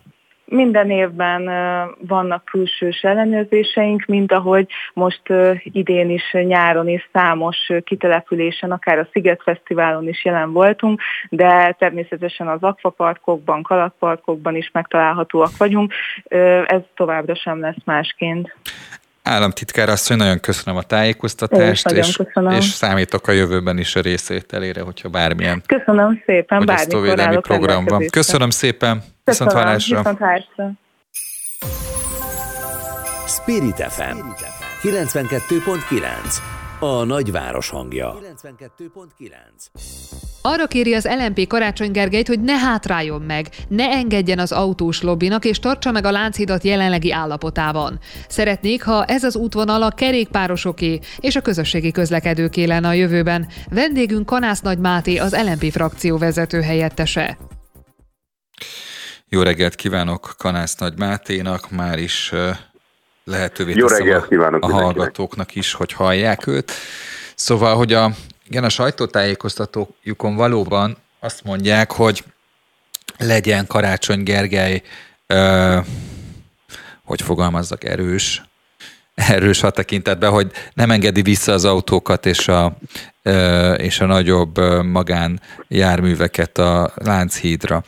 Ugye az a kérdés, hogy ön autózik-e a városban? Én nem autózom, tehát én magam nem autózom. Én 95%-ban közösségi közlekedést használok, illetve kerékpárt, hogyha van rá lehetőségem. Világos. Tehát akkor mondjuk azt nem tudja elképzelni, hogy például a Rózsadomról az, hogy az ember kőbányára jusson, még a lezárt Lánchíd alatt, ez körülbelül egy óra, egy óra tíz perc, ami Hát az olyan, mint hogyha én elmennék Győrbe Budapestről autó, autópályán. Hát én azt megértem, hogy a, aki a Rózsadombon él, neki szörnyűséges dolog mondjuk nem autót használni, és esetleg felszállni a közösségi közlekedés különböző eszközeire. Egyébként pont Budán, azon a részen viszonylag jó a közösségi közlekedés, úgyhogy bátran ajánlhatom mindenkinek, nagyon könnyen be lehet jutni a, a belvárosba is. Hát igaz, ehhez föl kell szállni a kombinóra, adott esetben a, a piros metróra, de, de én azt gondolom, hogy hogyha egy egész városnak az érdekét nézzük, akkor mindenképpen az az érdekünk, hogy kevesebben és kevesebbet autózzanak, illetve autózzunk, és hát nyilván senkit nem akarunk arra kényszeríteni, hogy ne közlekedjen, de hát legyen alternatíva, megfelelő alternatíva, ez pedig a közösségi közlekedés. Egyébként, hogyha pont a láncidat nézzük, akkor most a közösségi közlekedés szempontjából egy, egy komoly előrelépés történt, hiszen azzal, hogy autókat nem engednek fel a lánchídra, illetve csak ugye taxikat, ez egyébként helyes, mondjuk az autóbuszos közlekedés is megkönnyebbült, és az a busz, ami átmegy a hídon, az sokkal pontosabban tudja tartani a menetrendjét. Uh-huh. Uh-huh. Hát ennek biztos örülnek az autósok, hogyha ha leraknák az autójukat, akkor hamarabb érnek oda, ahova, ugye? Csak az a kérdés, hogy nem gondolja azt, mert Ángyán József jut eszembe, aki verte az asztalt, hogy el fogjuk veszteni a vidéket. Tehát, hogy nem gondolják-e azt, hogy azzal, hogy a főpolgármestert felszólítják erre, azzal lehet, hogy nagyon sok fővárosi autós azt mondja, hogy rátok biztos nem szavazok. Hát de, hogy mondjam, tehát én egy zöld politikus vagyok, én a zöld politika elveit és gyakorlati megoldásait képviselem, már pedig zöld politikai szempontból a legfontosabb célkitűzés, hogy élhetőbbé váljon a város, és egészségesebbé. Ez egy nagyon fontos része. Uh-huh. Tehát azzal, hogyha kevesebben autóznak, akkor csökkenni fog az ajszennyezés, csökkenni fog a dugó, csökkenni, csökkenni fog a stressz, és ami a legfontosabb, a károsanyag kibocsátás is csökkenni fog. Azért ne felejtsük azt el, hogy Magyarországon éves szinten sok ezer hal meg olyan betegség miatt, amit a légszennyezés okoz, és ez Budapesten is egy-két ezer főt sajnos elér, és a légszennyezésnek egyik nagyon komoly okozója az az autós közlekedés. Tehát nekem ez a legfontosabb szempont, és egyébként azt se gondolom, hogy feltétlenül mondjuk autóról közösségi közlekedésre váltani, az minden esetben kényelmetlenséggel járna, hiszen akkor, hogyha valaki sokkal gyorsabban oda jut A-ból B-be, tehát most mondjuk itt vagyunk 8 óra múlt nem sokkal. Ha valaki a városban akar közlekedni, akkor biztos vagyok benne, hogy a közösségi közlekedés az gyorsabb, mint az autó, hiszen ugye dugók vannak. Tehát 7 óra után ebben a városban gyakorlatilag nem lehet közlekedni. Ismeri az Autóklub jogi bizottságának elnökének az álláspontját ez ügyben? Kovács Kázméról van szó, aki azt mondja, hogy hogy a Duna egy három kilométeres szakaszán ugye nem lehet személyautóval átkelni, a budapesti autósok 30 ezer kilométernyi kerülő megtételére kényszerülnek, ami nyilvánvalóan nem egy zöld megoldás. De ugye az egy zöld megoldás lenne, hogyha az emberek nem használnának autót, vagy nem ennyi autót használnának, tehát ismét visszajutunk az origóhoz. Egyébként azt gondolom, hogy Budapesten, ez statisztika, tehát azért az emberek, illetve a közlekedőknek, városlakóknak a többsége az nem autót használ, tehát most is gyalogjárunk, kerékpárral járunk, illetve felszállunk a buszra, villamosra, metróra. Egyébként ezeket a közlekedési eszközöket fejleszteni kell. Tehát mindig, amikor mi az autós közlekedés visszaszorításáról, szorulásáról beszélünk, akkor párhuzamosan ugye az alternatíváknak a, a fejlesztése az nagyon is ott van. És egyébként Budapesten hát az a e, speciális probléma van, e, hogy itt az agglomerációs közlekedés, az agglomerációból érkezők zúdulnak rá a városra, és okoznak egyébként dugót, tehát hogyha mondjuk fővárosi dugódi bevezetéséről, egyébként forgalom használatos, forgalommal arányos útdíjról beszélünk, láncid lezárásáról beszélünk, akkor hát alapvetően nem a fővárosiaknak okoz ez kellemetlenséget, hanem azoknak, akik, hát hogy mondjam, egy jobb élet reményében elköltöztek az agglomerációba, majd rájönnek, hogy vissza kell ingázniuk a városba. Akkor záró kérdésem, ugye a az önök sajtótájékoztatóján elhangzott, hogy Lázár János, aki ugye a közlekedési miniszter ma Magyarországon, azt mondta, hogy az ő városában, vagy választókerületében a kerékpár nem sport, nem hobbi. Azzal járnak dolgozni. Az LMP felszólította a minisztert, hogy, hogy nyilatkozzon, a Fidesz elismeri a közlekedési módként a kerékpározás, és leáll a kerékpárosok üldözésével. Üldözik a kerékpárokat ma Magyarországon, vagy Budapesten? Hát én, én, én azt mondom, hogy ö, volt szerencsém azért látni mondjuk más nyugat-európai ö, nagyvárosokat, azért ahol Pest, Budapesten, hát sokkal, de sokkal rosszabb körülmények között vannak a kerékpárosok, ami tényleg egyébként a legzöldebb, legegészségesebb, és sok esetben a leggyorsabb közlekedési eszköz. Tehát az, hogy itt minden egyes plusz kerékpár, útér vagy sávér úgy kell könyörögni, és valami csoda történik, hogyha éppen létesítenek egyet, ugye legutóbb ez a körúton fordult mondjuk elő, abból is ugye micsoda balhé van, holott hát megállapították, kiszámolták, hogy a körúti torlódást egyáltalán nem a kerékpársávok okozzák. Tehát akkor azért azt kell mondanom, hogy bőven, de bőven van még mit tenni Magyarországon a kerékpáros közlekedés fejlesztése érdekében. Egyébként, és akkor itt és most ismét fölkérjük Karácsony Gergelyt, ne hajoljon meg az autós lobby nyomásának, tartsa meg a Lánchidat abban az állapotában, ahogy átadták, tehát hogy nem lehet autóval felhajtani. Mi a hétvégén kipróbáltuk kerékpárral, biztonságosan, nyugodtan, kényelmesen lehet közlekedni. Végre van egy olyan hídunk, ahol a, tényleg az, a legjobb a kerékpáros közlekedés, ez a Lánchíd, ez maradjon meg így. Még egyszer, zöld, fenntartható, élhető városokra van szükség. Az autó az nem ebbe az irányba mutat, tetszik vagy nem tetszik, már pedig azt gondolom az egészségünk, a nyugalmunk a legfontosabb, mindent ennek kell alárendelni. Megnézzük a következő méréseknél, hogy az LNP-nek mennyivel nőtt a népszerűsége eh, ezen beszélgetés hatására. Nagyon köszönöm, Folytatjuk. nagyon köszönöm, hogy itt volt Kanász Nagy Máténak a pártárselnökének. Köszönöm én is. Viszont hallásra. Spirit FM 92.9 A nagyváros hangja Reális részletfizetési feltételek megállapítását követelte szerdai budapesti sajtótájékoztatóján a felmondott és végrehajtás alá került hitelek felvevői számára dr. Fiszter Zsuzsanna, a Mi Hazánk mozgalom végrehajtási és hitelügyi szakpolitikusa. A párt szakpolitikusát kapcsoljuk, dr. Fiszter Zsuzsannát. Spirit FM. Értéket adunk. Értéket adunk. Háló, jó reggelt kívánok! Jó reggelt kívánok! No, hát mondjuk én már az önnevét ismertem egy Torockai László videóból, és már akkor is ta- találkozott a tapasztalatunk, mert én is szoktam ügyvédként dolgozni, sőt végrehajtási ügyekben is. Képzelj el, azt tapasztalom, megírom a végrehajtónak, hogy az rendben van, hogy rájegyeznek az ügyfelemnek az ingatlanára egy végrehajtási jogot, ami 2010-ben indult ügy. Az rendben van, hogy fizetési felszólítást kap az ügyfél, de nekem nem tudja megmondani, hogy milyen kölcsönből ered, ered ez a végrehajtás. Ami 100 ezer forint volt 10 évvel ezelőtt, most meg 1 millió kettő. És a végrehajtó hiába kéri az ember elektronikusan, nem, nem ad iratot. Tehát, hogy tényleg, és közben te ketyeg az idő, tehát, hogy én nem tudom kifogásolni, mert már a, a, sajnos az ügyfél késő jött hozzám, pert kéne indítanom, de nem tudok, nem tudok mire hivatkozni a keresetemben, egy, egy végrehajtást megszüntető keresetben.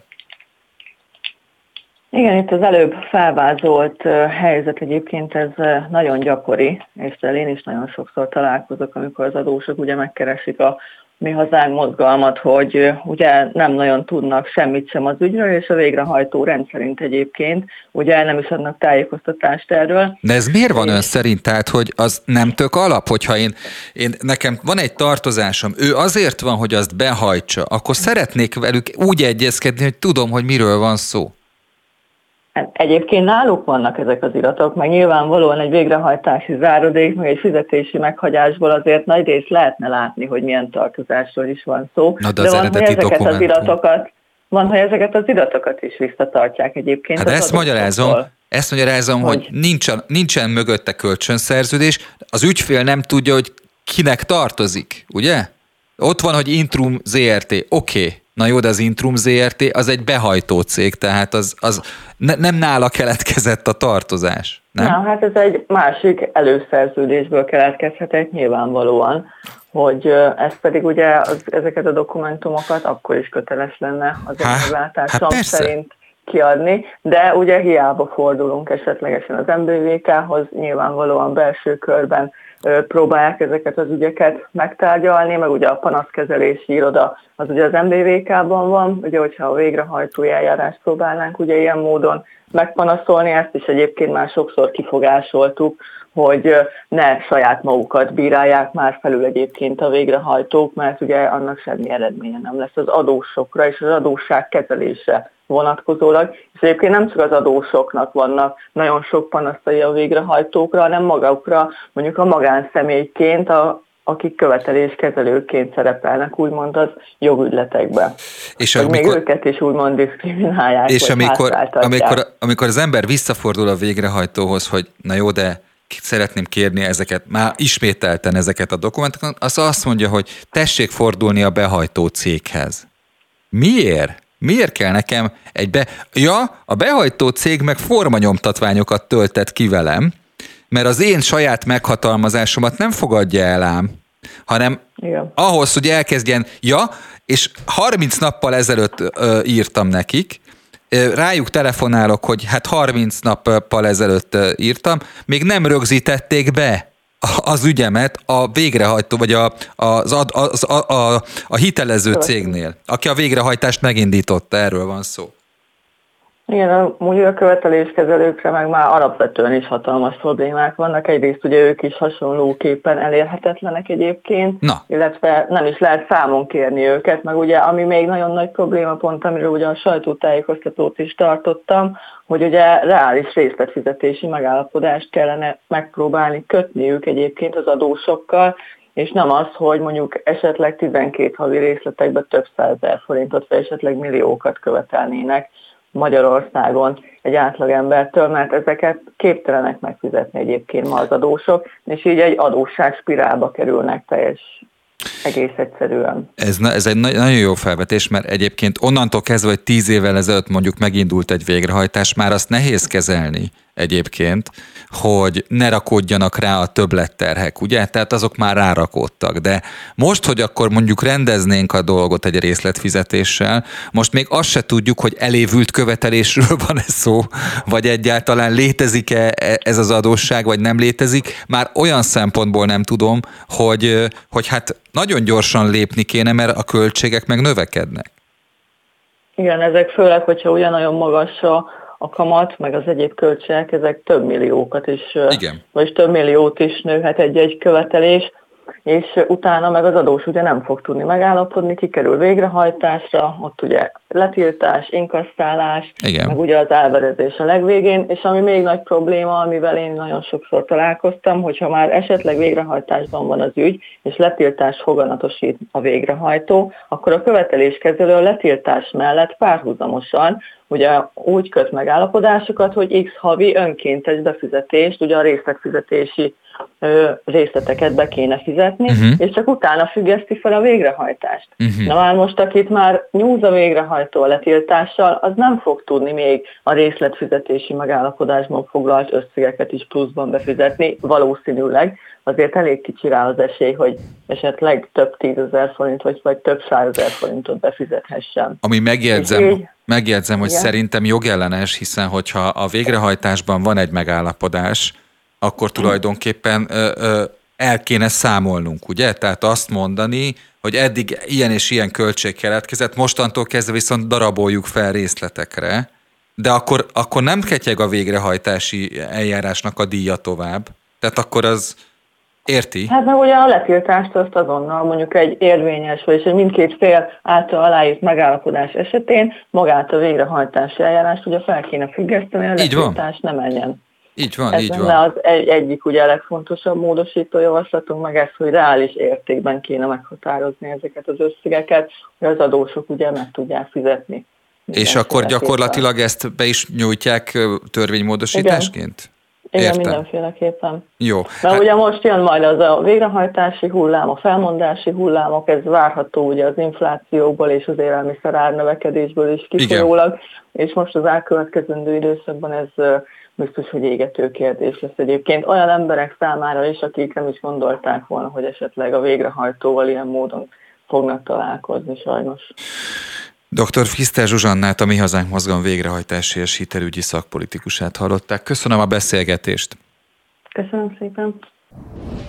Friss hírek, információk, beszélgetések. A Spirit FM reggeli műsora. Indítsa velünk a napot, hogy képben legyen. A műsorvezető Somos András.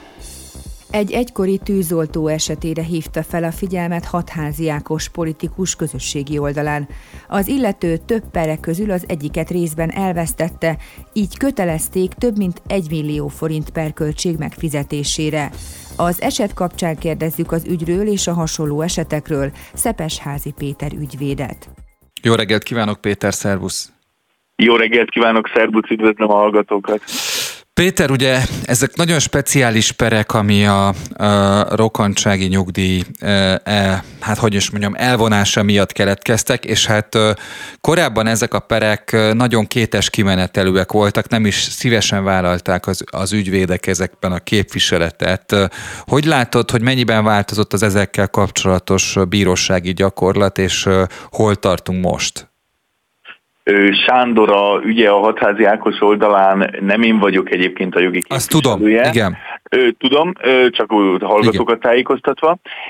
Ugyan, és ugyanakkor természetesen van rálátásom ezekre az ügyekre. Azt gondolom, hogy nagyon nehéz, mert a kiváló utcajogász egyesület egy olyan körülbelül másfél éve megpróbálta az alkotmánybíróságon, hogy az alkotmánybírósága rendkívül alacsony rokkantsági és diszkriminatív rokkantsági ellátásokra mondja ki, hogy sérti az emberi méltósághoz való jogot, de hát csúnyán mondva visszapattantak, és most egy másfajta érveléssel fogunk mi is próbálkozni egyébként együttműködve az utcajogász egyesülettel.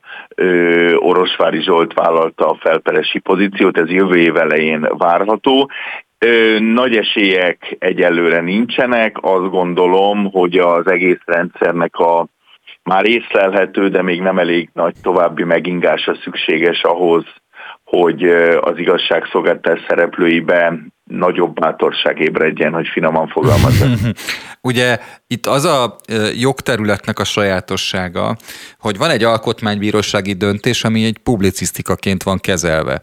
Tehát, hogy a jogalkotó azt gondolja, hogy az alkotmánybírák így ráérő idejükbe leírnak valamit, aztán így marad az egész szabályozás, mert a jogalkotó nem azt a megoldást választotta, hogy létrehozza a normatív feltételeit az orvosbizottságok döntéseinek szempontjainak kidolgozásához, hanem azt választotta, hogy egy 500 ezer forinttal tulajdonképpen kiváltja az egyébként jogsértő cselekményeinek a múltbeli hatását, negatív hatását az ügyfelekre. Ö, igen, igen illetőleg ugye arra hivatkoznak az elutasító határozat ugye bírái, alkotmánybírái, hogy csak annyi van benne az alaptörvényben, hogy törekszik az állam, de nem biztosítja Igen. a szociális biztonságot, és akkor hát a törekvés az ugye nem egy kötelező dolog, ha én valamire törekszem, azt senki nem kérheti számon, hogy ezt meg lehet tenni az Európa Unió tagállamaként, az egy nagyon szomorú dolog, de hát sajnos ugye Európa is nem annyira szociális Európa, nagyon kevés szociális téma, ami kötelező és, és egyáltalán Európa Uniós joghatája alá esik, sajnos. Számomra egyébként az nem világos, hogy a, hogy a harmadik generációs jogok, mint a szociális biztonsághoz való jog, az hogy transformálódhat át 2021-ben Európában állami feladattá, amelyre törekszik az állam, hogy megvalósítsa. Ezt tényleg nem, nem tudom felfogni. Azok azon nemzetközi emberi jogi dokumentumok fényében, amelyeket Magyarország is aláír, de lehet, hogy te érted. Nem, én ezt úgy szoktam apostrofálni, hogy ez a szociális szadizmus, de mondom, európai és világszinten is lenne tennivaló, csak hát nem hasonlítható a, a mai magyar állam hozzáállásához azért általában az Európa és a világ hozzáállása, de ott sincsenek meg sajnos a garanciák. Jellemző, hogy az általad előbb említett Strasburgi Emberi Jogi Bírósági döntés is kénytelen volt tulajdonhoz való joggá áttranszformálni a korábbi magasabb rokkanyugdíjat, uh-huh. amiből ugye csinált az Orbán kormány rokkantsági ellátást. Igen. Mindazonáltal érdemes küzdeni, hiszen most már egy körülbelül azt hiszem egy éve ismét rokkantnyugdíjról van szó, és akik tehát most rokkantosítanak le, azok már egy kicsit jobb, tehát nem 60-70-80 ezer, hanem olyan 150 ezer körüli rokkanyugdíjat kapnak, de a nagyon durva keserű vicc az egészbe, hogy akik bekerültek ebbe az alacsony rokkantsági ellátásba, azok legfeljebb trükközéssel, vagy ilyen hatalmas nagy és bizonytalan kimenetű alapelvi perekkel tudnak onnan kikerülni, mert ugye most gondoljunk bele, hogy tegyük fel, hogy valahol elhelyezkednek, akár csak ne adja Isten ők is trükköznek, mint a magyar állam, ugye, és ismerős munkáltatónál, uh-huh. majd utána egy évet dolgoznak, és akkor egy orvosi bizottság meri megtenni a mai rendszerbe, hogy azt mondja, hogy igen, de ön mégse tud tovább dolgozni, mert újra ugyanaz a baja, mint egy évvel ezelőtt. Tehát borzasztó dolog, tényleg kaotikus és rendkívül szomorú, szociálisan szadisztikus sajnos. Hogyha jól vettem ki a szavaidból, akkor te például ezt a konkrét esetet, a tűzoltó ügyét, azt, ha nem is személyesen eljáró ügyvédként, de kívülről ismered. Mi volt az az ok, ami miatt ön nem költségmentesség alapján vett részt az eljárásban, hiszen ha úgy van, hogy elveszti, elveszítette a pert jogerősen, akkor kell ugye a perköltségben kifizetni az ellenfél ügyvédjének a díját, ugye? Hát nem, mert ugye a költségkedvezmény sajnos csak az állami költségekre vonatkozik, és az ellenfél költségeire nem. Nyilván ez egy önmagában jó szabályozás, uh-huh. hiszen a vesztes ne bújhasson az ellenfél, aki megnyerte a pert döntései, tehát a költségei ne ússza meg, akkor elveszíti a pert, de ez az általában jó szabályozás olyankor, amikor a túloldalon az állam van, pontosan látja, hogy milyen helyzetben az illető, és mégis magas ügyvédi vagy állami jogtanácsosi díjat kér, hát most ezt hadd nem minősítsem egy ilyen esetben. Igen, pont arra utalok, hogy tehát tulajdonképpen itt a, az állam által fizetett ügyvédről van szó, aki ugye... Így van, per... nem az illetékről, mert az illetéket valóban megúszza. Igen. Így van, a perköltségnek viszont ez része az állam által így fizetett van, ügyvéd van. munkadíja. Így van, és ott nem vonatkozik arra a költségmentesség. Mondom önmagában általánosan helyesen, csak egy ilyen esetben, hogy egy állami szervbe ennyi belátás, empátia ne legyen, hát, de hát megszoktuk sajnos. Péter, nagyon örülök, hogy általánosságban beszélhetünk ezekről az ügyekről, mert azért a megkeresések minden szempontból a műsorban, akár a fórumban is rendszeresek. Tehát, hogy ez, ez egy olyan igazságtalanság ma még a magyar jogi szabályozásban, de a, a jutikatúrában is, a bírósági gyakorlatban is, hogy mindenképpen megérte ezt a beszélgetést, és köszönöm szépen. Nagyon szépen köszönöm, és a hallgatókat is üdvözlöm. Minden jót, szia! Spirit FM 92.9 A nagyváros hangja 92.9 Vasárnap este véget ért a Katari labdarúgó világbajnokság. Argentina vitte haza az elsőnek járó kupát. Egy-egy ilyen világesemény azonban nem csak a csapatok, országok nagy pillanata, hanem a játékosoké is. Hogy az idei VB milyen egyéni sikereket, meglepetéseket tartogatott? Arról beszélgetünk Elbert Gáborral, sportszervezővel, kócsal. Igen, jó reggelt kívánok Elbert Gábornak. Háló! Jó reggelt! Igen, szerintem biztos, hogy nézted a VB döntőt. Így igaz. Na most van egy ilyen vita a sajtóban, meg, meg nem csak a sajtóban, hogy vajon Infantinónak az a mondás, hogy minden idők legjobb VB-je, az a VB döntők fényében hogy értelmezhető? Önmagában szerintem Infantinónak a személye az egy, hát hogy mondjam, nagyon összetett kérdés a labdarúgásban. Az biztos, hogy ez a VB döntő, ez nagyon sok embert állított megint a labdarúgás mellé, mert hihetetlen színvonalú játék volt, és hihetetlen izgalmak voltak. Vannak olyan szakértők, akik azt írják, hogy stratégiailag vagy taktikailag egy közepes színvonalú találkozó volt, ugyanakkor szerintem ahhoz, hogy az embereket maga mellé állítsa a labdarúgás, ahhoz viszont nagyon sokat segített. Uh-huh. És ezt miért mondják, hogy stratégiailag? Miközben egyébként ez, ez, ez szerintem futballpszichológia. Igen, tehát azért az a francia válogatott, amelyik valóban az egyik esélyese volt a világbajnokságnak a, a kezdés előtt is már, tényleg 78 vagy 79 percig gyakorlatilag nem volt jelen. Bappé, aki az egyik legnagyobb egyénisége, hiszen erről fogunk beszélni, egyik legnagyobb egyénisége volt ennek a világbajnokságnak fiatalon, mesterhármast rúgott a VB döntőben úgy, hogy mondjuk a, nem tudom, trollfoci nevét ki lehet mondani, de ők például kiraktak egy posztot, hogy keresik tehát őt sem lehetett látni. Az első fődön egyáltalán nem, és a másik fődön nagy részében sem, aztán mégis az egyik hőse lett a VB döntőnek. Az argentinok teljesen kezükben tartották a döntőt, és száz másodperc alatt a franciák visszajöttek. Ez azért nagyon ritkán fordul elő ilyen szinten. Hát ez a váratlan fordulat az argentinok esetében is igaz, mert ugye az első meccsüket Szaudarábia ellen elbukták, ott az argentin sajtó leszette a keresztvizet a csapatról, és akkor a, amikor megnyerik a, a világbajnokságot, akkor éneklik az újságírókra a rigmosokat, a játékosok. Igen, hát a, a, hogy mondjam, a labdarúgást értékelő sajtó az a világ szerintem minden táján ilyen nagyon szélsőséges. Uh-huh. Szerintem ezt Magyarországon is látjuk hogyha én dolgoztam a Magyar Labdarúgó Szövetség főtitkáraként nagyon régen, és ott azt megtapasztaltam, hogy bármilyen munkát végezhetsz, ha a válogatott győz, akkor te jó vagy, ha a válogatott veszít, akkor meg minden rossz. Ez Európában is így van, Dél-Amerikában is így van. Hozzáteszem, hogy ezt nagyon sokszor mondják az ilyen hosszú tornákon az edzők, hogy a csoportból csak tovább kell jutni. Tehát ott nem cél a, a remek játék, hiszen a, a forma időzítés az a fontos meccseken kell, hogy a csúcson legyen, tehát nem a csoport találkozókon kell jól focizni, hogy csak tovább kell jutni. Azért itt tényleg volt egy, szerintem egy olyan pillanata az argentin válogatottnak, talán Mexikó ellen, amikor Messi a hosszú alsóba lőtte a labdát, és azzal vezettek egy nullára, hogy szerintem az volt a fordulat. Tehát ha azt nincs az a gól, persze a sportban, ha nincsen, és ha azt nem messzi lövi, akkor szerintem egy egész más vb látunk. Hát azt lehet látni egyébként az argentin csapaton, hogy milyen polcra helyezték egyébként Leo Messi-t, mert nyilvánvaló az előzetes nyilatkozatokból és az utólagos képekből is, hogy tulajdonképpen ez, ez az egész nem csak Argentináért, nem csak a személyes sikerekért, hanem Messi csúcsra jutásáért is folyt, de nem akarom elvenni a kenyeredet. Ez egy nagyon érdekes dolog.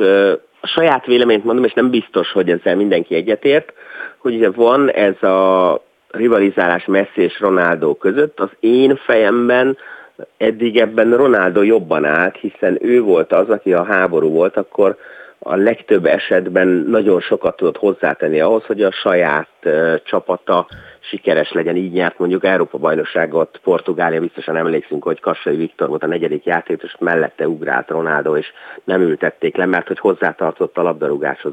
És Messi eddig nem nagyon tudott fontos helyzetben vezérként viselkedni. Egyébként Argentinában nagyon sokan éppen ezért kérdőjelezték meg az ő nagyságát, és most ugye nem olyan régen Copa Amerikát nyert Argentinával, és ezen a világbajnokságon pedig egyértelmű vezére volt a csapatnak. És én azt írtam ki arra a közösségi oldalra, hogy a, a sport hosszú távon, vagy mindig igazságot tesz, és azt gondolom, hogy ez egy nagyon jó vége volt ennek a labdarúgó világbajnokságnak, hogy Messi a csúcsra érhetett. Az megvan, amikor Messi alszik a szállodai szobában a kupával? Igen, de ez jó szerintem, nem? ez a kép, ez óriás, ez kim van az Instán egyébként.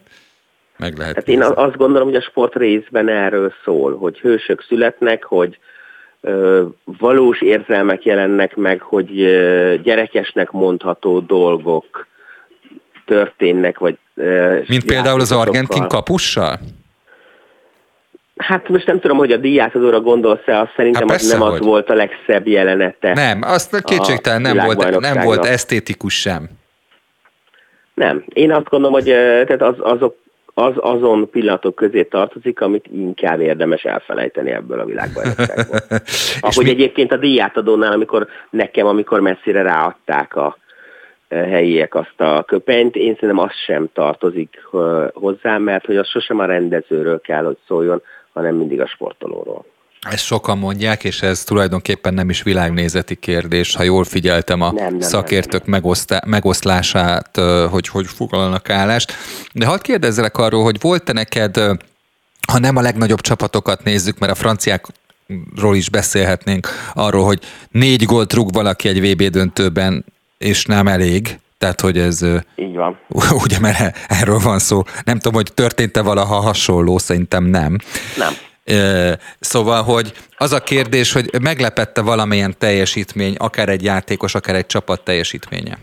Én azt gondolom, azt lehetett látni, hogy az Európán kívüli kis csapatok olyan teljesítményt nyújtottak, hogy a félvilág szurkolt nekik, ami politikailag egyébként nehezen értelmezhető, gondolok itt Iránra vagy Szaudarábiára. Egyértelműen a marokkói válogatott volt az, amelyik szakmailag is nagyon komoly előrelépést mutatott, és a marokkai válogatott belül is volt egy 8-as számú játékos Unai éven, aki még a francia harmadosztályban játszott talán két évvel ezelőtt. Uh-huh. És ő mozgatta ezt a csapatot, szerintem az ő nevét biztosan érdemes megjegyezni. Egyébként ebben a marokkói csapatban jó néhány olyan játékos volt, Hakimitől kezdve Amrabaton keresztül, akikről fogunk még hallani a világ futballjában. Talán a 86-os marokkói válogatottra még a az én korosztályom jól emlékszik, ugye Baduzákival a kapuban. Tehát mindenféleképpen ők. Azt gondolom, hogy ez nagyon jó minta nekünk, hogy látható, hogy ha Horvátország meg tudja csinálni, akkor ez nem lehetetlen. Hát Orbán Viktor mondja is, hogy 2030-ra jó lesz a mi válogatottunk. Ez a VB-ről jutott eszébe egyébként. Én azt gondolom, hogy legyen igaza. Hát én is ezt gondolom, Gábor, hát out of question. Tehát az látszik, hogy ugye a horvát futballban mondjuk 40-50 olyan játékos van, aki Európában komoly helyeken futballozik. Igen. Abból lehet jó válogatottat csinálni, nem biztos, hogy mindenki szeretni fog attól, amit most mondok, nekünk még nincs 11 játékosunk, tehát Rosszinak nagyon nehéz dolga van, amikor a kezdőcsapatot össze kell rakni, mert vannak olyan posztok, amire nincsen. Ezért kell keresni a magyar felmenőket. Ezért van most már öt olyan játékos a keretben, aki, akit magyarrá tettünk. Ez egyébként, ezen megint az ízlés kérdése, hogy ez tetszik, nem tetszik, ezt támogatjuk, nem támogatjuk, az látszik, hogy a világsportja ebbe az irányba megy. Tehát oktondiság volna ebben nem részt venni és büszkén állni, hogy de mi enélkül csináljuk. Ha a világ ebbe az irányba megy, akkor ebben a versenyben nem érdemes lemaradni. Nagyon örülök, Gábor, hogy elemeztük kicsit a VB-t, és megpróbáltunk az események mögé nézni. Számítok rád legközelebb is. Köszönöm, Köszönöm hogy szépen. itt voltál. Minden jót. Köszönöm szépen, további szép napot. Szia, szia. Böngésző. Mivel foglalkoznak a vezető internetes portálok? Hogyan találnak egyes híreket? Mire kattintanak a legtöbben? Böngésző. A Spirit FM reggeli műsorának online lapszemléje. Címlapsztorik, értekezések, izgalmas információk. Böngésző. A smúzolós, csacsogós rész következik, kedves hallgatóim. Itt van Somodi Solymos Eszter. Így van, köszöntöm a hallgatókat. Akkor megpróbálok smúzolni, pedig pont az első hírem az nem igazán smúzolós. Na. De nem baj, kezdjünk ezzel. Tényleg nem javasoltak eddig a pedagógusok? Segítünk a miniszter úrnak. Ezzel a címmel tett közzé közleményt és egy nyílt levelet a civil közoktatási platform Pintér Sándornak címezve, aki a múlt heti konzultáción arról beszélt, hogy a pedagógusok csak kritizálnak, de közben nem tesznek konkrét javaslatokat. Aha.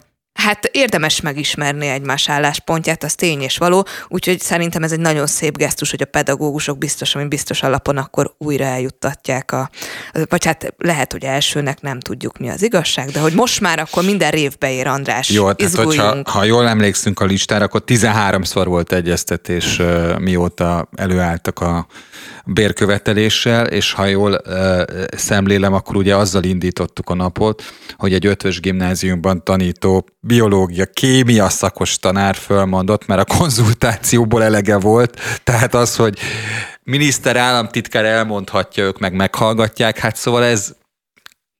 Hát igen. Hát és képzeld, ha már ez nem lenne Igen. elég, ezek az infók, akkor Igen. hozok neked még egyet. Na. Mindjárt itt a karácsony. Igen. És azért a pedagógusaink is kiemelt figyelemben részesülnek, hála jó égnek, úgyhogy ők is kapnak ajándékot. A pedagógusoknak tiszteletjegyet oszt Pintér Sándor. A pedagógusok demokratikus szakszervezete amely, uh, kapta meg azt a levelet, amelyből kiderül, hogy Pintér Sándor belügyminiszter, Mága Zoltán uh, közösen biztosítanak 2500 tiszteletjegyet a Hegedű művész január 1 újévi koncertjére. A szépség hibájának a nemes gesztusnak csak annyi, hogy nyilván mindenki nem fér be.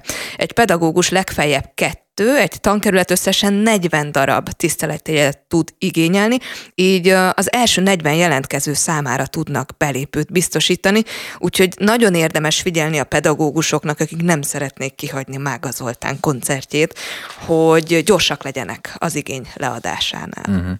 Tehát akkor élménnyel jutalmazzuk Élménnyel, így van. Ez egy szép gesztus. Na de ne is ragadjunk lennél, hanem rohanjunk tovább azzal, hogy szintén nem jó hírt tartogattam. Sajnos most úgy elmegy a pedagógus a, elmegy a pedagógus a, a henteshez. Igen. És azt mondja neki, a Aranka érkezett egy jó combcsont. Ne haragudj, nem tudom megvenni, mert Mága Zoltán koncertjére van belépőm. Igen, igen. Bocsánat a hasonlatért, de így van. Így, így. így. Figyelek. De több, mint a semmire szokták azt mondani. Igen, Minden nem, ajándéknak nemes, igen, örülni kell, ráadásul egy Mága Zoltán Abszolút. Koncert. Jó. Hát nem jó híre folytatom, hanem azzal, hogy az RTL-en olvastam, hogy a Sátoralja új helyen a Városi Erzsébet Kórház nemrég bejelentette, hogy a szülészeti nőgyógyászati osztályán a régóta fennálló hiány miatt a teljes körű fekvőbeteg ellátás nem biztosítható tovább, ezért hétvégén és ünnepnapokon az érintett páciensek többségét Miskolcon, a Borsodaba üzemplén megyei központi kórház és egyetemi oktatókórház szülészeti nőgyógyászati osztályára ö, látják majd el. Ezt úgy nagyjából érzékeljük, ez a Miskolci intézmény intézményhez nem kevesebb, mint 85 kilométert kell utazniuk azoknak, akik fekvőbeteg ellátásra szorulnak. De legalább van atlétikai stadionunk. Így van, és legalább van, ahol még ellátják az embereket. Egy Igen. Mm, érdekesség, Elon Muskról sokszor szoktunk hírt adni, hogy kiírt a Twitteren, hogy lemond a vezérigazgatói tisztségről ugye a múltkori szavazást követően, amint talál valakit arra, hogy átvegye posztját. Mm, gondolom sok jelentkező van, úgyhogy ez nem lesz probléma. És hogy valami finommal, kedvessel zárjam, képzeld el a világ Budapesten egy nagyon hosszú és szép cikk van, azzal kapcsolatban, hogy a világ legtöbbet játszott balettműben, ami több mint 125 éve ugyanazzal a koreográfiával adnak elő, a hattyúk tava, és ennek kapcsán nézik át, hogy a karácsonyhoz kötődő egyéb csomó kötelező elem, mint karácsony vagy gyertyagyújtás, ajándékozás, stb. Még ezen kívül mely balett darabok és milyen múltal rendelkeznek mindezek, hiszen hosszú-hosszú hagyományra tekintenek vissza. Hát például a diótörő. Az a másik egyébként, csak nem akartam belemenni, mert elrohanunk az időbe. Aha, most akkor vége? Én nem tudom, az óra nálad van, de igen. Jó. 57 van, Eszter, hogy legyen? Úgy, hogy elköszönünk a hallgatóktól, én pedig nagyon szépen köszönöm, hogy idén egész évben együtt tudtunk szerdánként dolgozni. Remélem a jövő évben is majd ugyanígy folytatjuk, mert már nem találkozunk idén. Igen, én is köszönöm a hallgatók egész évi figyelmét jövő héten nem én leszek Így szerdán. van, azért köszöntem Igen. el tőled most adásban. Eszternek és Kristófnak, Kátai Kristófnak megköszönöm, hogy egész évben színvonalasan segítette a hallgatók információhoz jutását, és akkor a, a hallgatóknak boldog új évet, a televízióban még találkozunk. Viszlát!